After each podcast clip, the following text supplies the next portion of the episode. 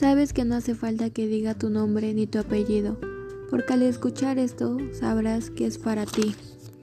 Hoy quiero darle gracias a alguien muy especial, a alguien que siempre ha estado conmigo.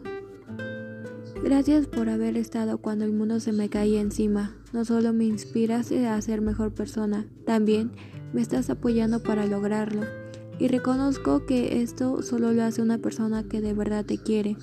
Así que muchas gracias por eso y sobre todo por quererme tanto como yo a ti.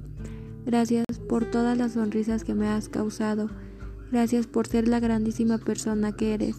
Por todas las risas que me sacas día a día. Por las tonterías y las situaciones graciosas que nos hemos contado.